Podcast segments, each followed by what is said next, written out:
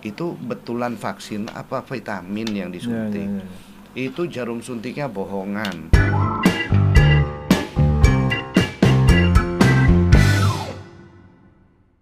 Ya, selamat malam nih, Dok.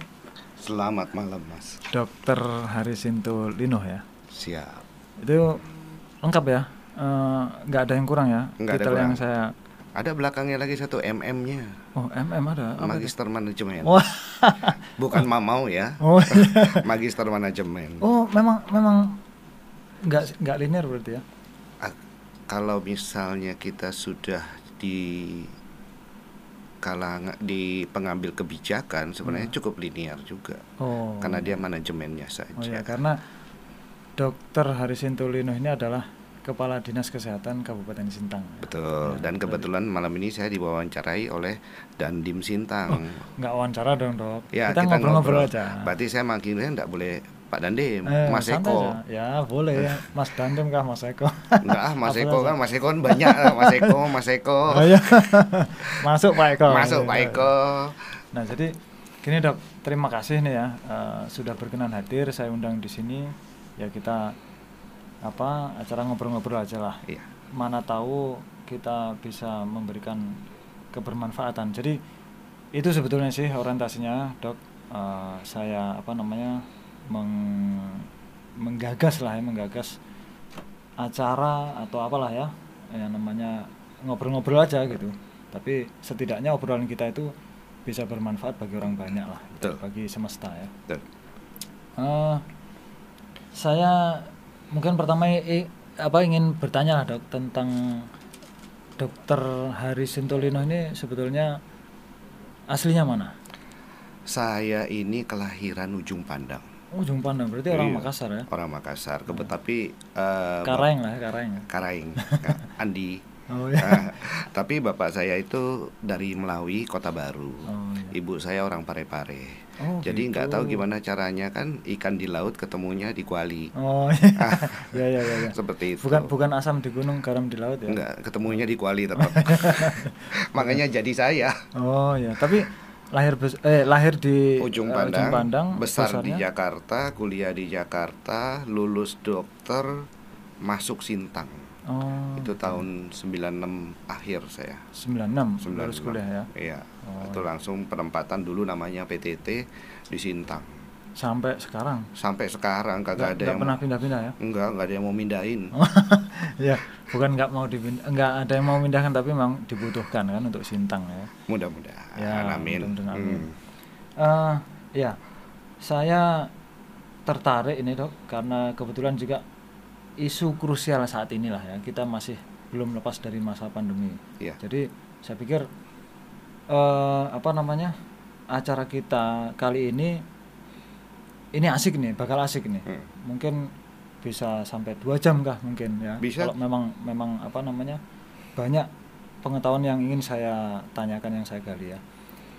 Eh, saya mungkin berawal dari gimana sih dok ceritanya virus corona eh, apa bencana virus corona s- 2019 ini Iya. atau kemudian disingkat sebagai COVID-19 Iya. itu. Itu cerita awalnya bagaimana kok bisa kemudian sampai sedemikian padahal sebelumnya itu eh, katakanlah apa ya generasi yang sebelumnya itu nggak nggak sampai seperti ini Iya. misalnya SARS, Iya, MERS gitu. betul betul. Nah, kok sekarang eh, sedemikian tenarnya begitu. Betul. Nah, Jadi kalau misalnya kita ngomong soal corona, hmm.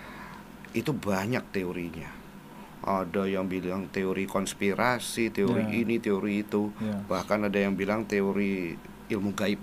Oh, ilmu gaib ada juga. Ada. Saya baru baru dengar ini. Ada teori ilmu gaib, macam-macam. Tapi kalau berdasarkan laporan-laporan ilmiahnya, Hmm. kan pertama-tama itu kan diketemukan di Wuhan. Ya. Nah, di Wuhan itu ditemukan di sebuah pasar. Kebetulan itu pasar itu menjual makanan-makanan yang eksotik, Mm-mm. binatang-binatang yang untuk dimakan yang eksotik seperti kelelawar lah, ular lah, terus ada oh segala macam lah situ. Dimulai dari situ.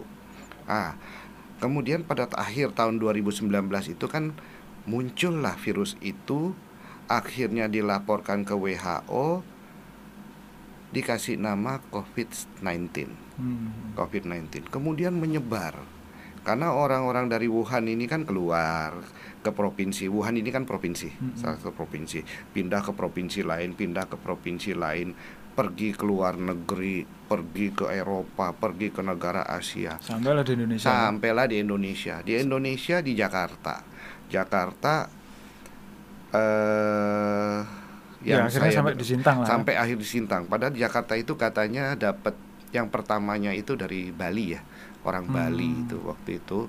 Kemu itu pun dibawa turis dari Jepang. Hmm. Nah, kalau nggak salah. Akhirnya sampai juga ke Sintang. Ya, ya, sampai ya. sekarang. Ya, ya, ya. Sintang ini kita mulai di Maret. bulan Maret ya. Di bulan Maret kita mulai. Dan saya begitu dapat eh, info tentang Covid di bulan Februari pertengahan itu saya sudah bikin Satgas Covid-19 Kabupaten Sintang. Karena bu- bulan Februari awal itu sudah masuk di negara tetangga kita di Malaysia. Mm-mm. Jadi saya prediksi eh, Sintang ini berbatasan sekali dengan Ya, Malaysia. ya, ya. Jadi Februari pertengahan kita sudah buka, kita bentuk Satgas Covid-19, akhirnya Ma- Maret kita pecah telur. Hmm. Di di Jakarta ya. Iya. Jadi eh, lebih duluan Malaysia daripada Indonesia ya. Iya. Hmm, lebih dahuluan. Jadi eh itu itu secara ini ya, Iya. secara apa namanya, secara yang bukan gaib tadi Iya. dan dan konspirasi. Iya. Ada konspirasinya itu sampai katanya ini eh, Senjata penyiapan kimia. ya penyiapan senjata biologis Iya, yang senjata- kemudian bocor dan seterusnya ya. Betul. Sampai seperti itu ya. Iya. Tapi tapi eh, kalau menurut dokter eh, kita lebih kepada yang ilmiah lah ya. Kita lebih yang ke ilmiah aja. Kalau Ya. misalnya kita bilang yang ilmu gaib, ada yang bilang ini udah tanda-tanda akhir zaman. Iya, iya. Oh, macam-macam jadinya. zaman. Jadi akhir zaman itu ditandai dengan datangnya virus gitu ya. datangnya virus yang menyebabkan kematian di seluruh dunia. Wujud- Padahal padahal virus itu sejak dulu ada ya. sejak dulu ada. Sebetulnya Itu ya. Udah Hanya ribuan hanya tahun yang lalu. hanya mungkin nggak se Ya. apa ya se setenar yang sekarang Setenar lah ya. yang sekarang. bahwa dulu yang saya sebut tadi ada SARS, MERS itu Iya. bedanya gimana sih dok? Beda-beda mereka karena eh, virus SARS, virus MERS, virus COVID ini ini kalau kita bilang mereka ini gejala gejala gejalanya hampir sama, hampir sama. SARS juga kadang-kadang ada yang batuk pilek sampai Iya, demam, iya. MERS juga ada seperti itu, COVID apalagi seperti Iya, itu. Cuman eh ini mutasi, mutasi, mutasi, ujung-ujung keluarlah yang namanya COVID. Hmm. Ah, ini ada mutasi lagi COVID nih. Jadi belum Baru-baru- berhenti mutasinya. Belum, belum. Eh, terakhir saya baca dua hari atau tiga hari yang lalu eh, di Inggris itu tuh dilaporkan mutasi COVID itu sampai bermutasi berkali-kali. Jadi bera- COVID itu bukan cuma satu jenis. Hmm. Kalau di Inggris mereka menemukan sudah ratusan jenis eh, COVID-19 yang sudah mutas hasil mutasinya itu sudah ratusan jenis Hmm. di Inggris katanya Nah itu media mutasinya di mana? di badan di Oh, di tubuh badan. manusia dia mungkin begini salah satu contohnya seperti ini Eh, Mas Eko ini disuntik vaksinasi COVID Hmm. vaksin COVID tapi ngomong-ngomong yang gagal vaksin kesian Aduh, juga ya Ya, saya pengennya tapi Oh. mungkin saya nanya dulu nih apa rasanya ya kalau lagi gagal gitu loh ya yang jelas ambiar lah ya. Ah, ambiar ya, ya pada melihat bagaimana antusiasnya orang-orang, bagaimana gegap gembitanya eh, apa namanya eh, acara vaksinasi. Hmm. Ya tentu saya adalah, waduh harusnya saya divaksin juga, tapi Ya. kok ternyata nggak dapat kesempatan. Tapi ya sudahlah, saya yakin itu yang terbaik bagi saya lah ya. tapi nanti pasti bisa divaksin. Ya, kan saya amin. udah bilang nanti kalau uh, Mas Eko divaksin saya kasih 12 dokter untuk ngawalnya. kan seperti Sampai itu. harus 12 dokter yang Nggak apa-apa lah biar rame kan. macam macam orang yang paling penting aja. Kan ya. dayang-dayangnya banyak. nah, itu dia. Kita balik mutasi virus. Ya. Eh, kita jangan ngomong, eh, ngomong soal Covid deh. Mm-mm. Kita ngomong soal virus flu biasa. Mm-mm. Flu biasa. Kita ini flu dulu kita nggak perlu makan obat, Iya. kita minum eh, jus jeruk, istirahat sembuh. Cuman virusnya ini nih, waduh, Wah, aku kok kayaknya lembek banget ya. Mm, mm, mm. Aku cuman dikasih kena air jeruk vitamin C doang langsung kalah. Mm, mm, mm. Coba aku bermutasi. Oh. Mutasi dia. Ujung-ujung nanti dia keluar tuh kena flu, kita minum cuman vitamin C tanpa antibiotik, tanpa obat-obatan lain tidak mempan. Ya, ya, ya. Nah, seperti itu. Oh, itu sebabnya karena virusnya memang Ya, dia apa namanya? dia nggak mau kalah. Ya, nggak mau kalah. Hmm. Dia nggak mau kalah. Itulah dia makanya bermutasi. Termasuk juga nanti satu salah satu penyakit dulunya dikasih antibiotik penisilin. Mm, mm. Ini biasanya kasih penisilin nih sembuh penyakit ini. Penisil. Ah, kenapa kan- harus kenapa harus penisilin itu? sengaja nyinggung. sengaja nyinggung orang yang alergi Oh, penisilin toh. Ah, Akhirnya gagal vaksinasi. akhirnya gagal vaksin juga. Saya sih merasa sih tadi mal- malam tuh ini gimana rasanya. ya?" Tapi itu dia. Dulunya dikasih penisilin oke, straight Heeh. sembuh. Sekarang kasih penisilin tidak sembuh. Mm, mm. Harus ada turunan dari penisilinnya. Iya, iya, iya. Ya seperti itulah bermutasi bermutasi. Hmm. Hmm. Jadi jadi medianya memang di badan ya. Iya. Nah, Hmm. jadi eh, berarti mungkin memang di badannya seseorang itu isinya macam-macam lah ya. Sehingga Macam-macam. sehingga membuat si virus itu tadi kemudian bermutasi ya macam-macam juga Iya, gitu. betul. Ber- bergantung apa yang ada di dalam tubuh Mm, manusia betul, itu ya. Betul. Oh, gitu ya. Jadi Nah, kadang-kadang Ah. coba kita lihat ya, ada virus eh, kalau dengan suhu 60 80 mati virusnya. mm-mm. Ah, lah virus yang satu ini enggak oh, yang yang hasil mutasi lainnya iya, itu. Yang mutasi lain enggak belum enggak 80 derajat harus 100 derajat baru Oh. mati virusnya. Waduh, kalau 100 Macam-macam. kalau 100 derajat masa orang mau di Oh, ya makanya Iya, itu kan iya, contoh iya. seperti Ah, itu ya. Jadi dia bisa bermutasi menyesuaikan dengan manusia, bahkan kadang-kadang menyesuaikan dengan alam juga. Iya, iya, iya. Ya. Nah, berarti si apa kayak tadi vi- virus eh, influenza itu kan virus juga ya, Iya, ya? virus juga. Itu mungkin memang eh, mutasinya tidak sampai tidak, Tidak sampai, separah seperti- itu yang menyebabkan kematian Oh. seperti COVID. Itu Jadi memang jelas beda lah ya dengan Jelas beda. corona dengan influenza iya ya. beda. Ternyata memang lebih lebih tangguh si corona ini Lebih ya. tangguh makanya. Hmm. Jadi tapi tolong kalau punya anak lagi jangan dikasih nama corona. Enggak lah, Dok. Masa dikasih nama Siap- corona. Siapa tahu kan biar biar keren itu gitu. itu kayaknya ini apa saya saya kan pernah waktu sebelum menjabat di sini Hmm. sebagai komandan batalion di Jawa Tengah berkesempatan tugas ke Puncak Jaya dok Hmm. Kabupaten Puncak Jaya di Papua itu itu ya ya mungkin memang apa ya eh, me- mendengar ya mendengar kosakata itu kok kayaknya asik gitu Hmm. akhirnya diberi nama anaknya tuh ada yang eh, pensil Ya. gitu ada yang eh, apa namanya koperasi itu ada nama anak itu namanya koperasi karena mungkin di telinga mereka wah itu keren gitu keren. kan Di Pada- sini pun banyak. Ya gitu. kalau kalau dulu waktu saya tugas di puskesmas tuh, kalau kita saya sebagai dokter Hmm. nolong orang melahirkan, anaknya sudah lahir, Heeh. dikasih nama siapa? Hari Sinto. nama saya oh, banyak. Oh, kalau itu kan berarti monumental lah itu kan Monumental. Tapi ada juga orang anak ini sekarang lagi musim oh, dia pernah dengar harga dolar naik kan. Mm-mm. Anaknya dikasih nama dolar. Dolar. iya. Iya, iya, anaknya iya. dikasih nama dolar. Jadi macam-macam. oh ya Tapi ya kalau Mas Eko kan kasih nama Eko Bintara. nah, it- itu monu- monumental juga sebetulnya Monumental toh. juga, tapi kan sekarang nggak Bintara toh. Oh, ya. Betul nggak? itu itu ya artinya nama monumental ketika saya lahir itu bapak saya sedang sekolah alih golongan dari Tamtama ke Bintara Oh. gitu. jadi bukan kalau ada orang wah mungkin orang tuamu dulu pengen kamu jadi Bintara tapi kok nyatanya bukan Bintara itu kan padahal bukan itu Ah. jadi monumental itu oke lah dok Eh, saya nanya lagi nih Hmm. Eh, jadi sebaiknya kita sebagai masyarakatnya awam lah kalau dokter Sinto kan memang eh, bidangnya ya. Artinya mengerti bahwa oh virus ini adalah seperti begini eh, sifat-sifatnya begini dan seterusnya sampai mutasinya memungkinkan begini dan seterusnya. Nah kalau bagi kita orang awam ini yang bukan orang kesehatan itu sebaiknya bagaimana lah dok? Nah, ini apakah apa karena seperti misalnya tentang vaksinasi lah ya. Ya. sebelum tiba masanya vaksinasi kemarin hari Selasa itu di Sintang ini saya dapat kiriman video Hmm. Ya, contohnya begitulah Eh, dapat kiriman video yang menggambarkan ada ya banyak lah katakanlah puluhan semacam anak santri gitulah ya banyak sedang pingsan dan digotong orang banyak begitu nah kemudian diberikan narasi eh, yang menyebutkan itu setelah divaksinasi kan. kemudian apalah eh, dikatakan kalau sudah begini siapa yang tanggung jawab gitu kan.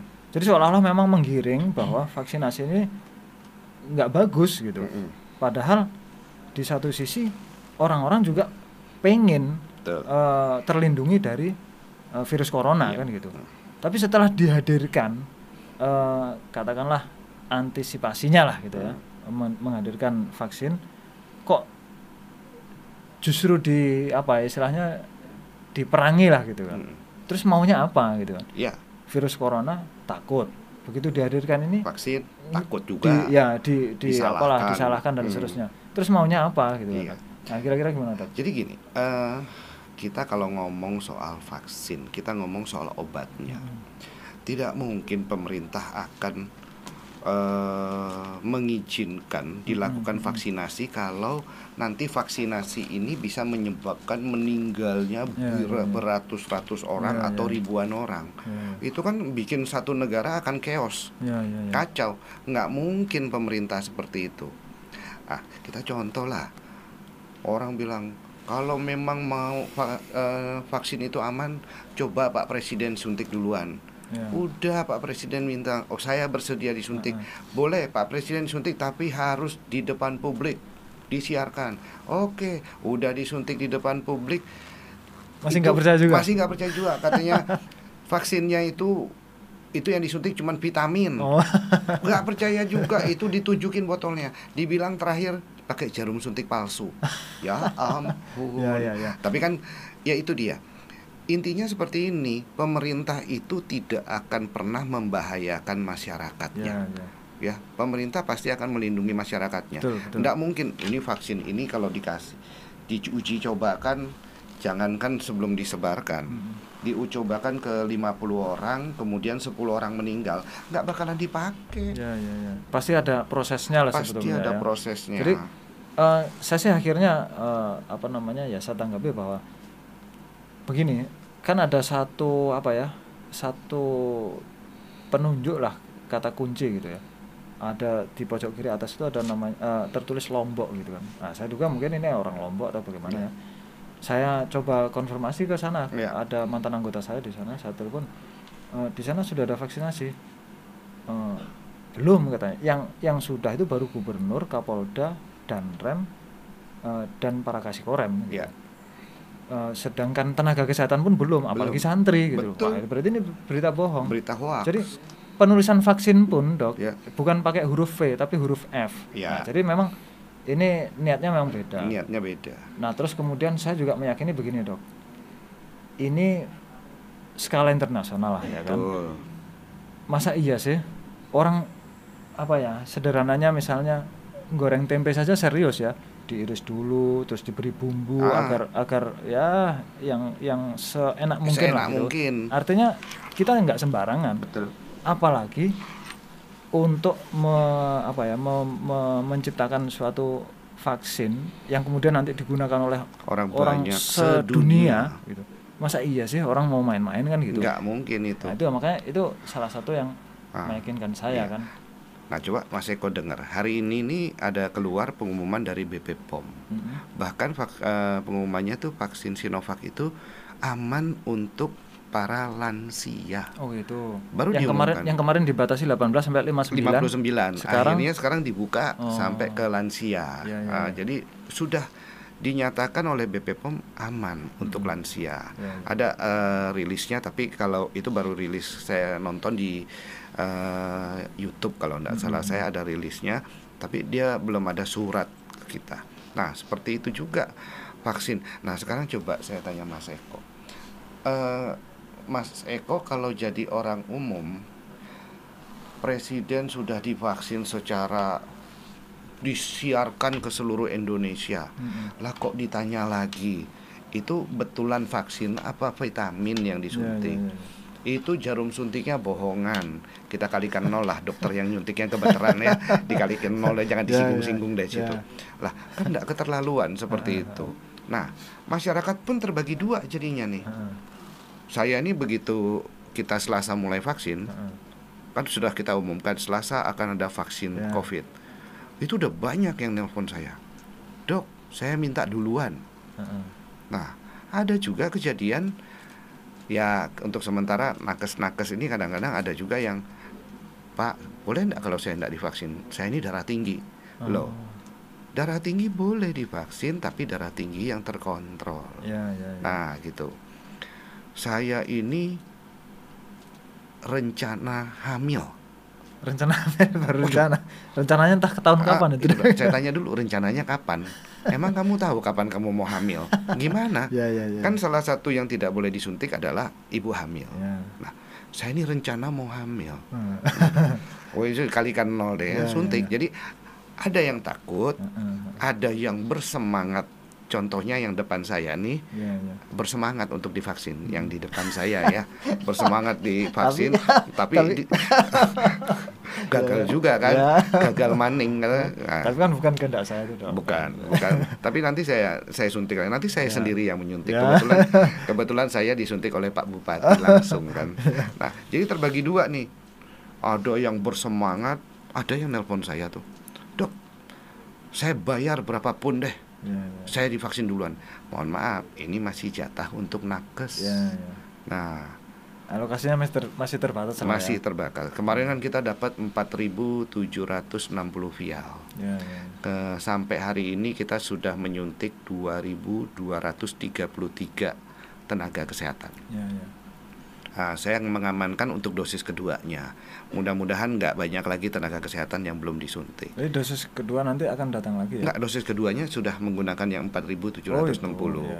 Nah, yang akan datang lagi nih, ini nanti ini TNI, Mm-mm. Polri, ASN, terus guru, Mm-mm.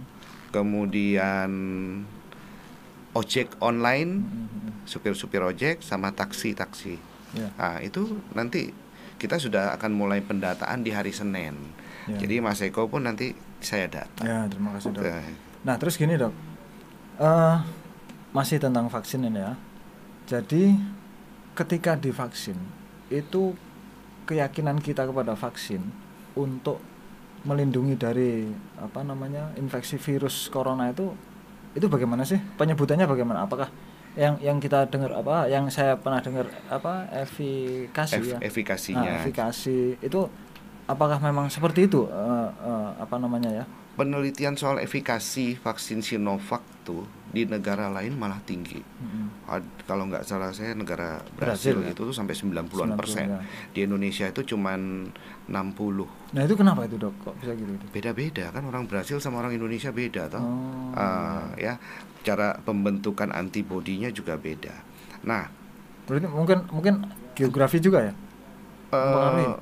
Geografis mempengaruhi, kondisi badan mempengaruhi, eh, kebiasaan orang Indonesia juga mempengaruhi. Kan kita nggak tahu yang di Iya, iya. Brasil tuh orang-orangnya seperti apa. Oh iya. iya. Ah, di Indonesia kan kita padahal nih kayak saya udah ngomong nih.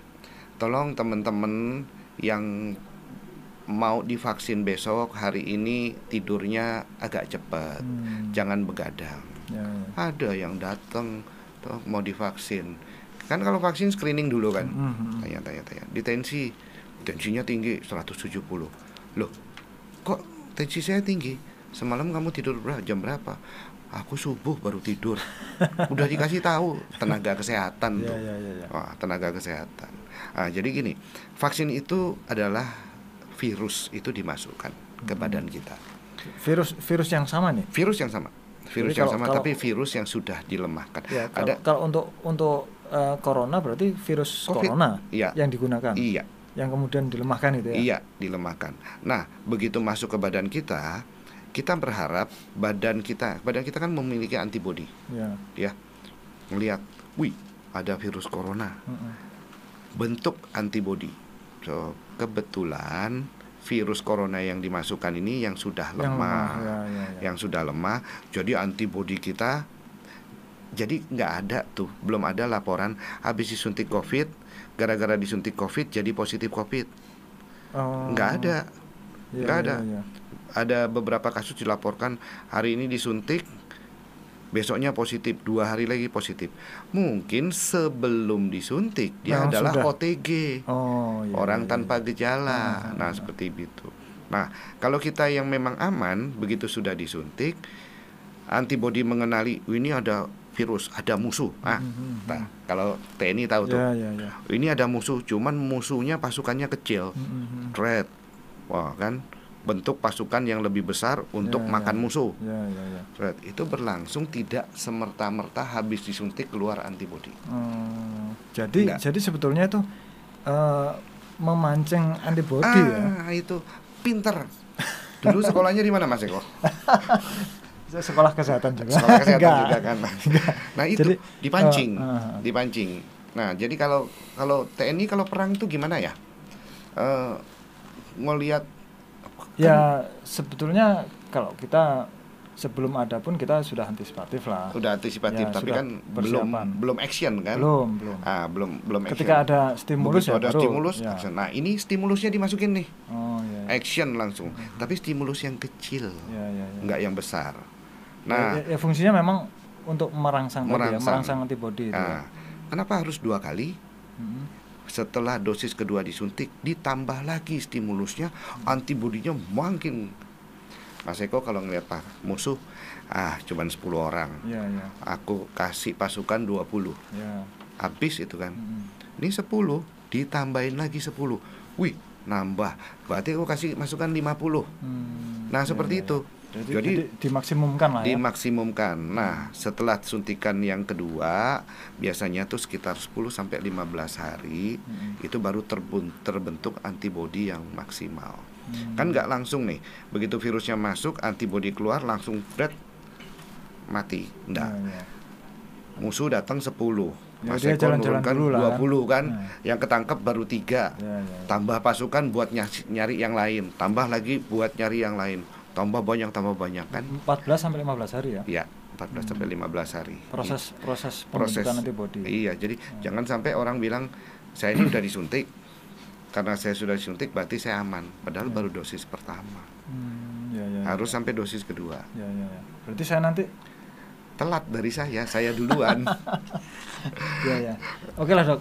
Eh, sementara ini kan saya apa namanya sempat me- apa ya merumuskan ya hasil diskusi juga sih ya menghadapi situasi pandemi seperti ini kuncinya ada dua. Ya, yang pertama bagaimana kita menjamin imunitas kita tetap prima. Betul.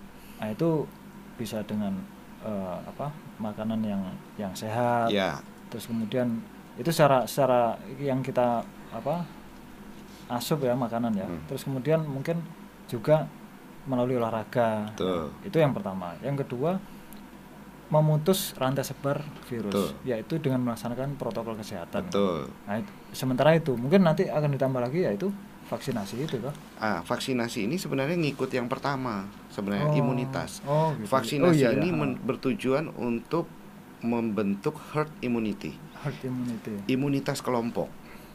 Sekelompok orang, sekelompok nakes ya sudah divaksinasi. Berarti nakes ini sudah memiliki imunitas. Berarti kelompok nakes ini tidak akan menularkan ke tempat lain lagi. Hmm, karena karena sudah dia ada sudah imunitasnya ada ya. imunitasnya terhadap dan dia terhadap corona ya iya, dan dia tidak akan kena lagi. Kalau dia kena, dia jalan-jalan ngasihkan ke orang lain lagi. Hmm, hmm. Kalau dia belum imunitas, kena dia yang ngasih ke orang. Yang orang Ya, seperti ya, ya. itu. Jadi herd immunity mau dibentuk oleh pemerintah pertama dari nakes, kemudian TNI, Polri, guru, anggota DPR, DPRD, ASN, supir-supir, tukang ojek ya yang, seperti yang itu. mobilitasnya tinggi yang ya. mobilitasnya tinggi dan berhubungan langsung dengan masyarakat. Hmm. Nah, saya menanggapi kalau Mas Eko bilang eh, imunitas kemudian memutus mata rantai. Ya itu dua. Dua. Hmm. ketiga ngobatinnya. Hmm. kita juga harus siap.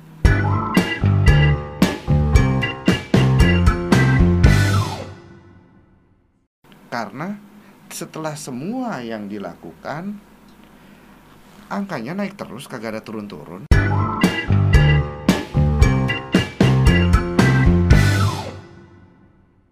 Tapi saya pikir ini sih dok, eh, apa meng, mengaksi hal ini, saya pikir perlu kita cari cara yang cerdas lah. Ya. ya sekarang Mas Eko frustasi nggak kalau ngelihat ya, kalau keluar ngelihat orang tuh oh, kok ini masih ngumpul-ngumpul Ya iya. Ah. Artinya kan kok kita sudah sedemikian Iya. menghimbau, memberikan pemahaman, ya eh, nggak dihiraukan. Bahkan bahkan di beberapa tempat itu sampai marah-marah orangnya Ya. kan.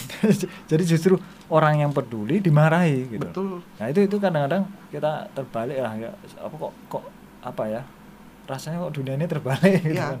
saya Nah, tapi, tapi itu lah, dok saya eh, apa namanya memang harus cerdas lah ya cerdas artinya gini orang itu apa kemudian marah Hmm. terus kemudian protes seperti tadi mendatangi dinas kesehatan dan seterusnya itu saya pikir karena memang tidak paham gitu bahwa sampai apa eh, tadi itu vak- di vaksin itu nggak percaya oh vaksin itu eh, jangan-jangan itu hanya vitamin Ya. jangan dan seterusnya lah kan Iya. Eh, dianggap tidak serius nah itu saya pikir karena tidak paham nah maka menurut saya orang-orang yang paham ini ya ayolah kita apa namanya berikan eh, pemahaman kepada masyarakat yang memang belum paham. Betul. Sehingga ya memang harus terus menerus sih harus harus mau capek lah gitu ya. Pasti Me- capek. memberikan ya memberikan pemahaman itu. Kita bayangin aja ya uh, Mas Eko kasih pemahaman tentang COVID. Dinas kesehatan tuh mungkin udah dari puluhan-puluhan tahun. Ya, ya, ya. puluhan tahun yang lalu kita masih berkutat soal penyakit TBC ya. ya kita masih berkutat tentang angka kematian ibu kita udah bikin selebaran kita tuh. Tolong kalau ibu hamil itu periksa ke bidan. Ya, ya, ya. kalau mau melahirkan melahirkan dengan tenaga kesehatan. Itu udah berbusa-busa puluhan tahun kita kerjain. Tetap aja ada yang melahirkan dengan dukun. Ya. ada yang tidak pernah periksa hamil. Lo terus ya ya mungkin mungkin banyak aspek lah. Banyak ya? aspek kan. Nah terus kita mau blok segera masyarakat mengerti tentang covid Hmm. karena ini sudah darurat Hmm. lawong yang kemarin-kemarin itu yang kita kasih tentang demam berdarah aku ini pernah nih mas Eko aku cerita Hmm. aku nih mau menurunkan angka demam berdarah di salah satu lokasi yang memang jadi kantong demam berdarah Hmm, hmm. Oh, ada, ada ada ada kantongnya sini ya di di Sintang itu ada kantong-kantongnya Hmm. demam berdarah tiap tahun tuh kalau demam berdarah tuh plok di sini plok di sini. Udah pasti ada di situ. Yang komplek ini nih isinya ini bukan orang-orang yang ya mohon maaf ya bukan orang yang berpendidikan rendah. Ya ya kompleknya ini ya orang-orang yang ya golongan menengah lah. Hmm, hmm, hmm. kemudian pendidikannya minimal S1 Ya, banyak ya, di situ.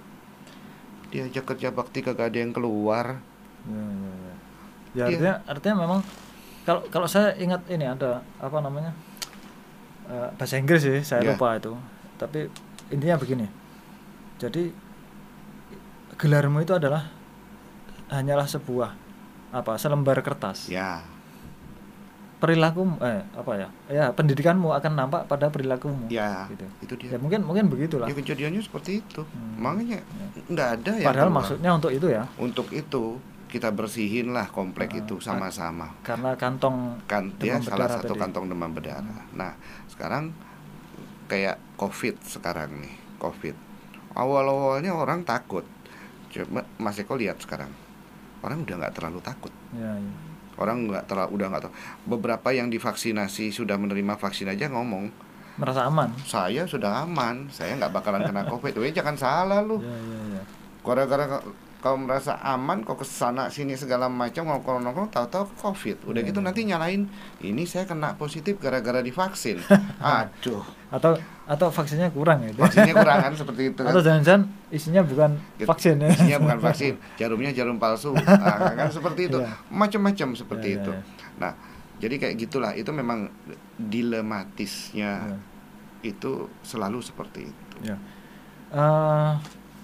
Tentang yang masih yang tadi, anu dok, artinya saya ingin mencari lah kira-kira format yang cerdas itu bagaimana lah ya. Eh, saya pernah dok ingat waktu itu ya karena kita sering ngobrol ya waktu itu Ya, ah. dengan eh, Pak Bupati juga. Akhirnya kemudian saya mendapatkan ya banyak pengetahuan lah sehingga saya bisa membawa ke kebetulan saya mendapatkan kesempatan untuk bisa bicara di banyak forum. Ya. Jadi di semua forum yang kemudian eh, ke- kebetulan saya hadir, saya sempatkan untuk menyampaikan apa yang saya ketahui dari eh, Pak Jarod maupun dokter sendiri eh, tentang bagaimana COVID itu ya. Sampai pernah saya eh, bicara hanya bermodal satu slide, Ya. dok. Satu slide yaitu eh, apa namanya format tracing itu Mm-mm. yang dari konfirmasi kemudian Iya. lini satu, lini dua dan seterusnya. Saya hanya modal itu saja, dok. Iya. Tapi saya bicara banyak.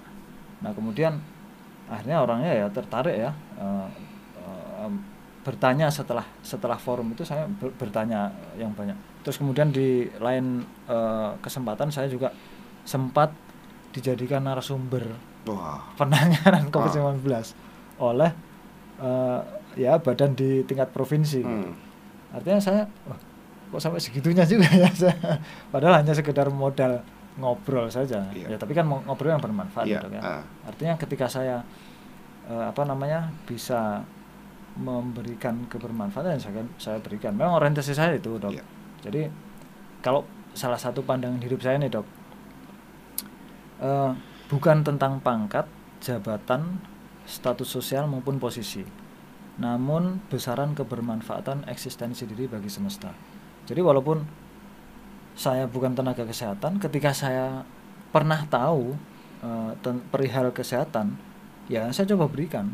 Gitu. Kenapa Saya enggak? potong gitu dulu nih. Hmm, Saya sering ngobrol dengan kita berdua sering ngobrol. ya. Saya tuh pengen tahu nih, kok Mas Eko itu sering menyebut kemanfaatan untuk semesta. Ya.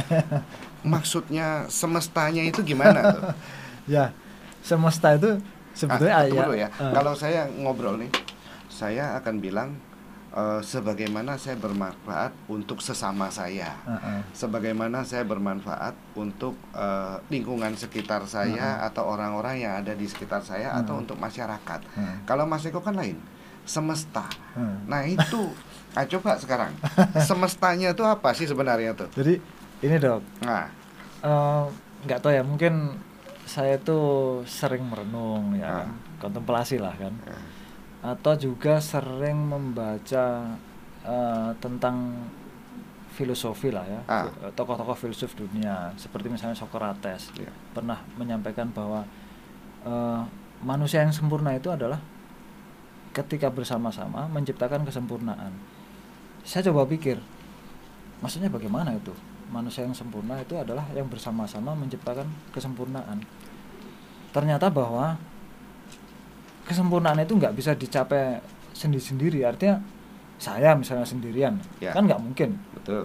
eh, me- eh, apa namanya me- me- me- apa ya melakukan suatu aktivitas sendirian sempurna nggak nggak mungkin bahwa di dunia ini memang banyak peran jadi tidak ada satu peran pun yang kemudian lebih penting dari peran lainnya semua peran itu penting maka sinergikanlah seluruh peran itu misalnya kan nggak mungkin lah di Kabupaten Sintang ini semuanya dokter Ya. Kalau semuanya dokter terus siapa yang yang Ya. mau apa namanya eh, jadi tukang sapu kan nggak Ah, ada betul. yang mau jadi kalau kita mau ngurus sim ke mana kalau nggak ada polisi kan gitu ya jadi eh, itu saya saya suka membaca baca itu nah yang saya maksudkan semesta itu ya artinya ya alam semesta Hmm. artinya bahwa eksistensi diri kita itu kita upayakan untuk tidak tidak merugikan gitu lebih-lebih harus bermanfaat ya atau jangan sampai parahnya begini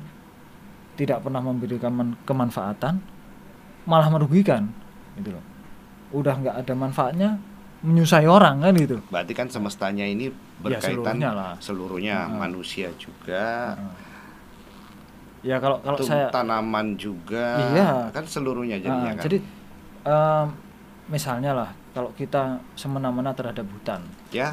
kita tebangi segala macam ya akhirnya menyebab- menyebabkan banjir dan seterusnya ya itu hutan terus apalagi yang lain misalnya eh, batu gunung itu diambili batunya kemudian dijual akhirnya rontok Betul. ya, longsor Hmm. dan seterusnya nah kalau saya mau mengambil eh, dasar pemikiran dari agama misalnya kalau dari agama Islam itu ada yang disebut khairun nas anfa'uhum linnas jadi Hmm. manusia yang terbaik itu adalah yang bermanfaat bagi orang lain atau kalau di Nasrani kan ada menjadi berkat untuk mem- memberkati kan Ya. eh diberkati untuk menjadi berkat Oh iya, Kan gitu. Menjadi berkat untuk sesama. Ah, ya, Nah, itulah, kira-kira. Nah, itu berarti sekarang saya izin ya. Mulai Ah. sekarang saya pinjam kata semesta tuh ya. ya itu kan kata kosa kata semesta itu bukan milik saya Iya, tapi miliknya semesta miliknya semesta.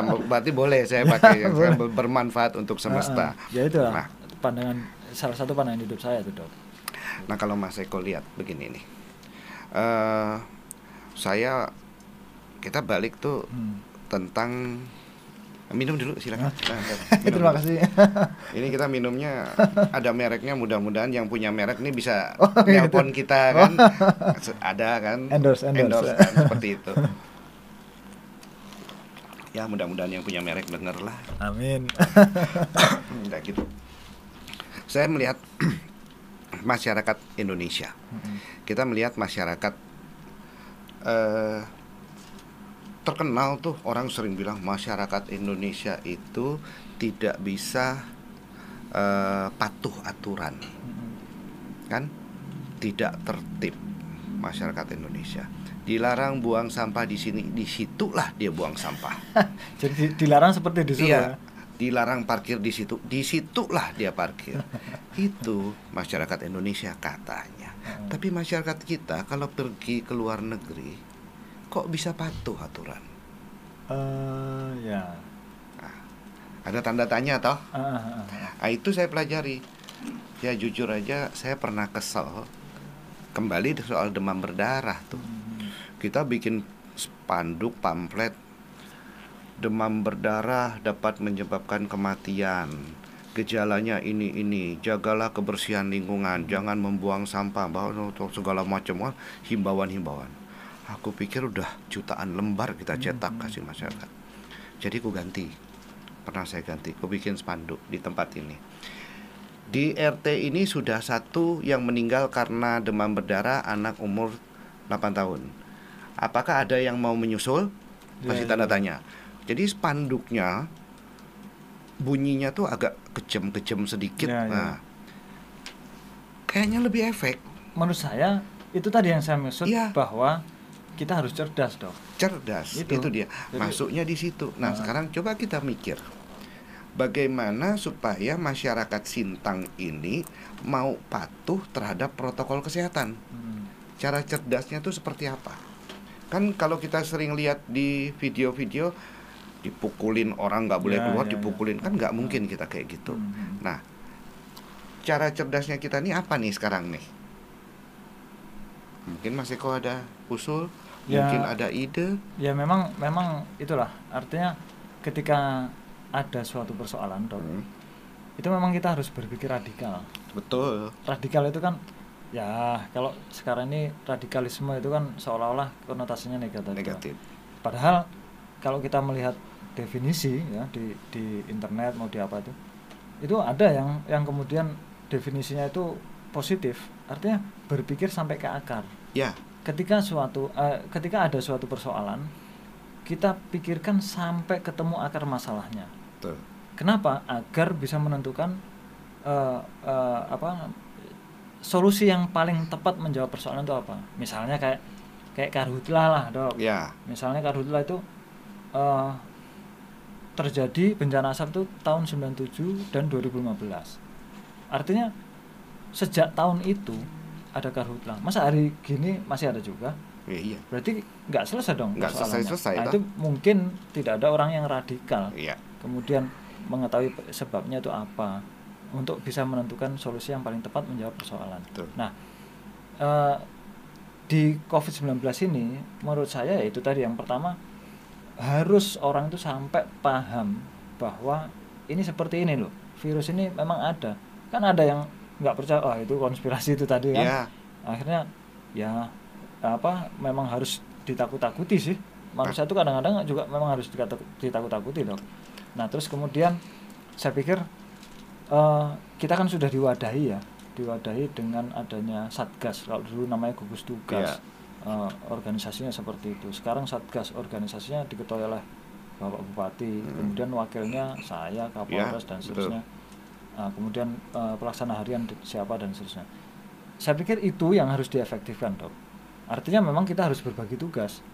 Kita rumuskan eh, suatu apa gitu ya langkah yang kemudian memberdayakan organisasi itu secara maksimum. Bagi tugas habis. Jadi kita mungkin katakanlah membuat mind mapping dulu nih dari eh, apa asalnya COVID-19 Hmm. nanti di mind mapping pecah-pecah sampai nggak bisa dicabangkan lagi Iya.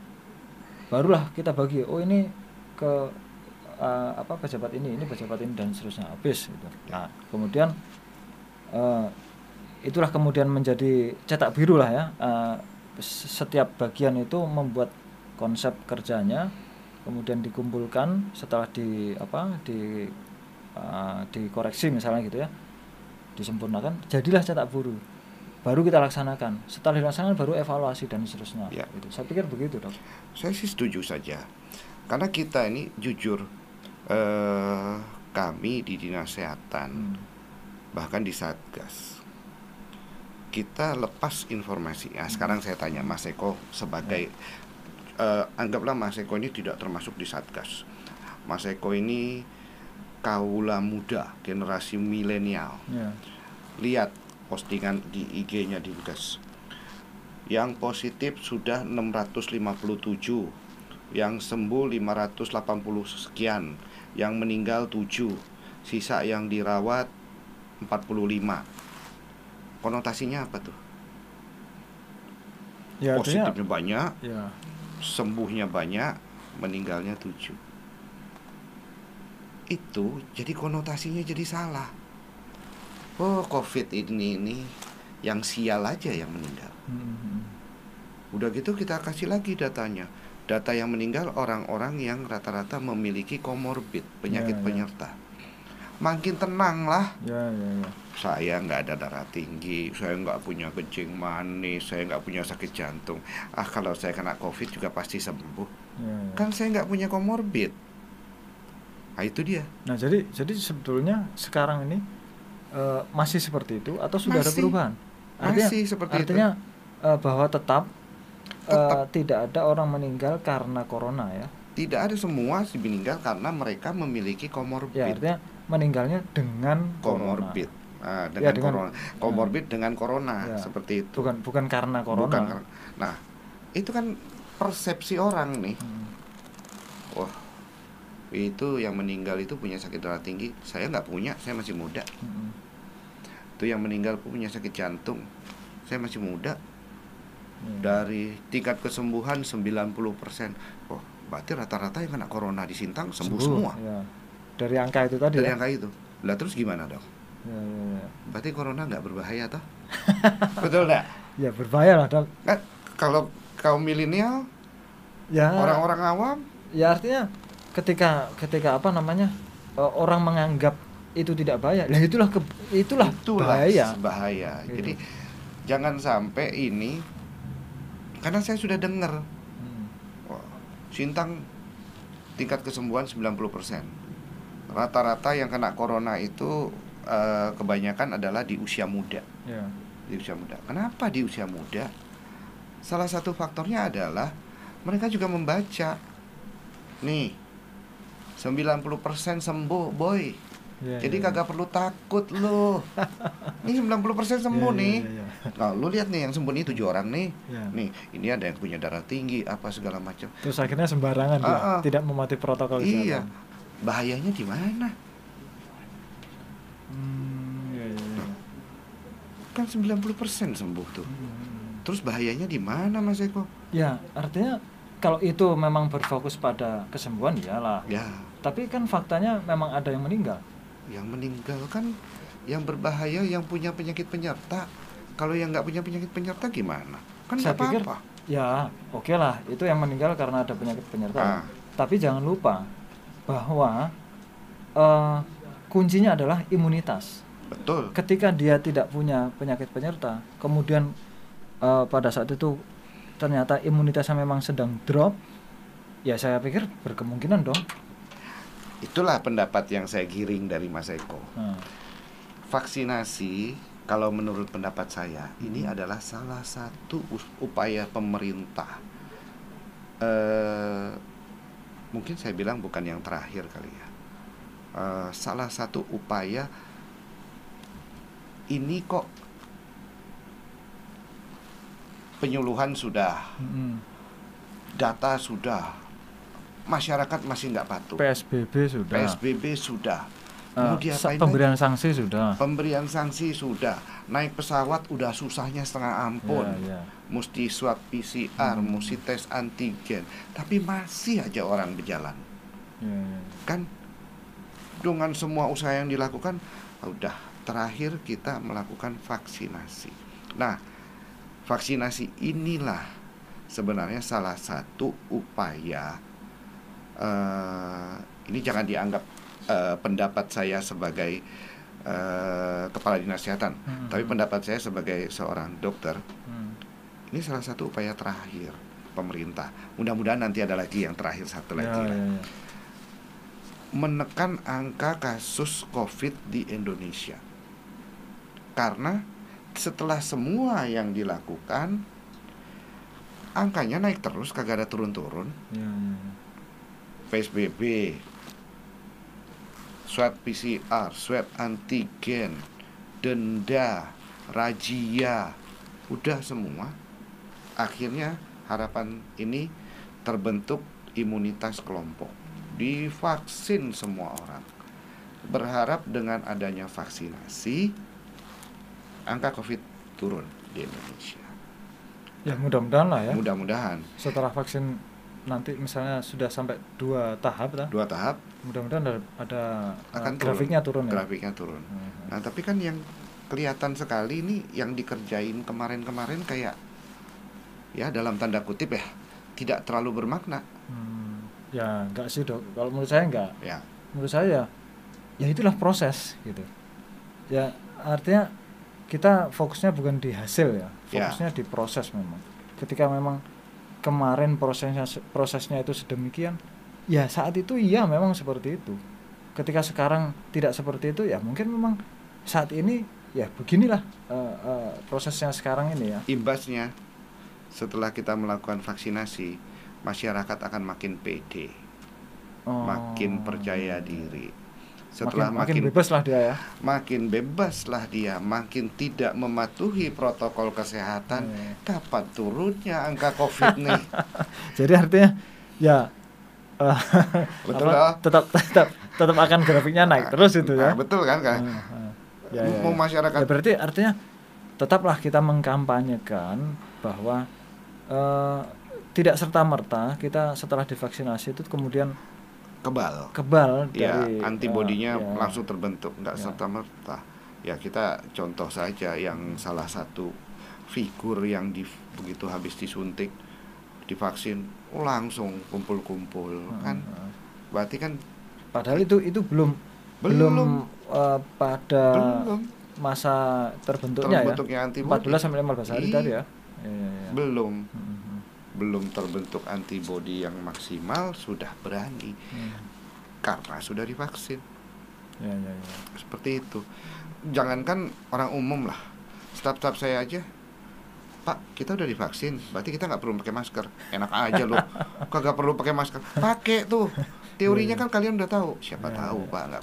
Kan seperti itu. Heeh. ini serba salah loh. Tapi tapi memang ini sih apa ya saya sendiri juga merasakan dok terus terang sebagai manusia biasa ya yang eh, apa namanya ya punya ke punya kehendak bebas lah Ya.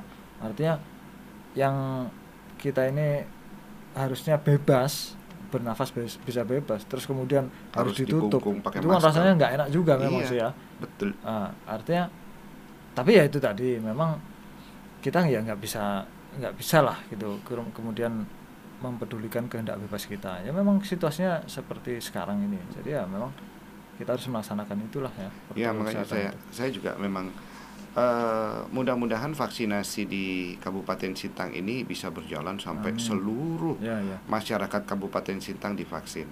Nah, kalau sudah seluruh masyarakat Kabupaten Sintang divaksin, kita harus li- kita juga akan lihat efek vaksinasi ini benar-benar terjadi enggak ya? Ya, ya. Ya, artinya eh, kita kan sudah tadi coba me- me- memprediksi dok ya, Iya. ketika sudah divaksinasi ada potensi masyarakat itu kemudian merasa aman sehingga dia melakukan kegiatan itu tidak lagi mela- eh, mematuhi protokol kesehatan. Nah, dengan itu apakah nanti angkanya itu akan turun kah atau naik kah? Kan gitu. Naik, melejit kah Nah, ataukah karena apa berdasar prediksi tadi dok menurut saya tetap harus kita kampanyekan bahwa eh, dengan vaksinasi itu bukan serta merta menjadikan kita kebal dari corona Betul. itu itu harus harus kata kunci lah menurut saya Itu kata kuncinya. disampaikan jadi tetaplah melaksanakan Tetap. protokol kesehatan Em, nah, setelah kita mendapat dosis kedua, Mhm, setelah antibodi kita maksimal, mhm. apakah kita tidak perlu mematuhi protokol kesehatan? Ya tetap Harus artinya tetap, toh. artinya artinya apa ya namanya ikhtiar itu kan Ya. atau upaya itu harus semaksimum ah, Maksimum. harus maksimum, ya Maksimum. tidak boleh eh, apa namanya kita ikhtiarnya nggak maksimum tiba-tiba terus pasrah dengan ketentuan Tuhan ya itu Betul ya, kita- ya, ya kita berupaya dulu Kita lah berupaya. maksimum. Semua manusia pengen bebas. Heeh, Ih, anak-anak udah lama tidak sekolah. heeh, Anak-anak nggak sekolah, orang tuanya yang stres. tugas-tugas yang tugas yang, tu- tugas anak tuh yang mengerjakan orang tua yang ngerjakan orang tuanya.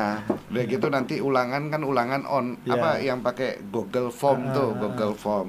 Nanti bapaknya juga belajar. Udah gitu nanti anaknya oh, anak saya tadi pagi eh, disuruh gurunya bikin video senam. ya Dikasih kirim dulu videonya. Jadi kita ngajarin anak kita dulu senam. heeh. Jadi yang stres tuh mulai dari anak-anak, orang tua, semua orang stres. Nah itu dia yang tadi Mas Eko bilang tuh keinginan buat bebas, ya ya ya keinginan buat bebas, keinginan buat bebas ini nih nggak tahu kapan kita bisa dapat lagi, Ya, kan ya. seperti itu. ya mudah-mudahan segera berakhir lah ya. Mudah-mudahan segera berakhir lah. dan eh, saya eh, sebagai salah satu warga Sintang juga dok ya eh, saat ini kan saya tinggal di Sintang kemudian ya tercatat sebagai warga Sintang lah karena KTP-nya? KTP-nya saya sudah Sintang ya KTP sudah Sintang dok Oh, oh, KTP udah sintang, Sudah. Ah, benar sedikit. ya, lah. ya. Nah, artinya nanti ketahuan nih ya sama saya. artinya eh, saya saat ini kan sama-sama lah dengan eh, dokter Sinto bertanggung jawab untuk memajukan Sintang Betul. sama-sama kita sebagai warga Sintang karena memang ya begitulah kalau kita apa namanya eh, tidak ada kebersamaan seperti kata Socrates tadi kan Ya. nggak akan tercapai kesempurnaan ya, berarti kita, kita- harus bersama semesta. ya bersama ya artinya orientasinya adalah bukan pada perbedaan Ya. oke perbedaan memang ada Eh, dokter sebagai orang apalah gitu ya latar belakang apa saya apa latar belakangnya tapi saat ini kita disamakan dengan setidaknya sebagai sesama warga Sintang Betul. sehingga memiliki tanggung jawab yang sama, Sama. yaitu memajukan Sintang. Ada lagi persamaan yang lainnya yaitu se- se- apa sebagai sesama warga negara Indonesia kan. Iya. Nah, saya juga pengen dok eh, Indonesia ini maju kan, dan saya yakin setiap warga negara kalau ditanya, "Eh, bapak pengen nggak Indonesia maju, ibu pengen nggak negara Indonesia maju, saya yakin mereka semua pasti pengen. Semua pasti pengen. Nah, tapi masalahnya dok, setelah ditanyai atau setelah menjawab pertanyaan itu, ya saya pengen Indonesia maju, tapi perilakunya tidak mencerminkan sebagai warga negara yang ingin negerinya maju. Betul. Nah, salah satunya misalnya ketika ya itu tadi misalnya membuang sampah, negara maju itu nggak ada. Bahkan kalau orang orang Indonesia keluar negeri, saya pernah dengar cerita tuh orang Indonesia keluar negeri itu takut buang sampah sembarangan. Takut. Tapi kalau di sini Bebas. bebas kan. Plok. Atau keluar dari mobil kan blok. atau ada orang yang kemudian lebih lebih apa namanya berfokus pada perbedaan. Hmm. Oh saya dari ini, oh kamu dari sana. Wah, terus kemudian nggak ada kesatuan pandang karena lebih kepada apa ya eh, primordialisme sempit lah gitu Ya. kan. padahal kita lupa eh, di negara maju itu nggak ada lagi orang itu mempersoalkan yang apa? Udah nggak ada eh, lagi. Eh, kelompok, ya, kelompok, ya, kelompok-kelompok itu nggak ada, kelompok, lagi. ada lagi. adanya adalah satu kelompok besar yaitu negaranya kan Hmm. gitu kesatuan negaranya. Bagaimana memajukan negaranya kan gitu dok. Nah itu yang menurut saya eh, apa ya ada ada lagi pekerjaan kita. Ya banyaklah pekerjaan kita tuh banyak. Artinya kalau kita memang sudah bersama-sama ada ada rasa kebersamaan itu pasti ada rasa sayang saling mengingatkan kan gitu dok.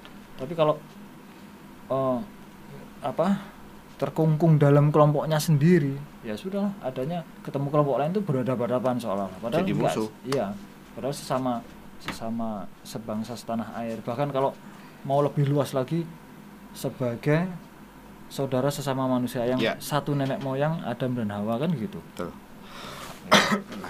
ya oke lah dok. Eh, terima kasih atas kehadirannya ini Eh, mudah-mudahan apa yang kita perbincangkan ini memberikan manfaat bagi Amin. semesta Bagi semesta bermanfaat Semesta bagi lagi. semesta. ya, Ya. jadi eh, apa namanya saya selalu memesankan juga bahwa sesungguhnya yang dinantikan dari seseorang oleh orang lain itu adalah kebermanfaatannya Ya.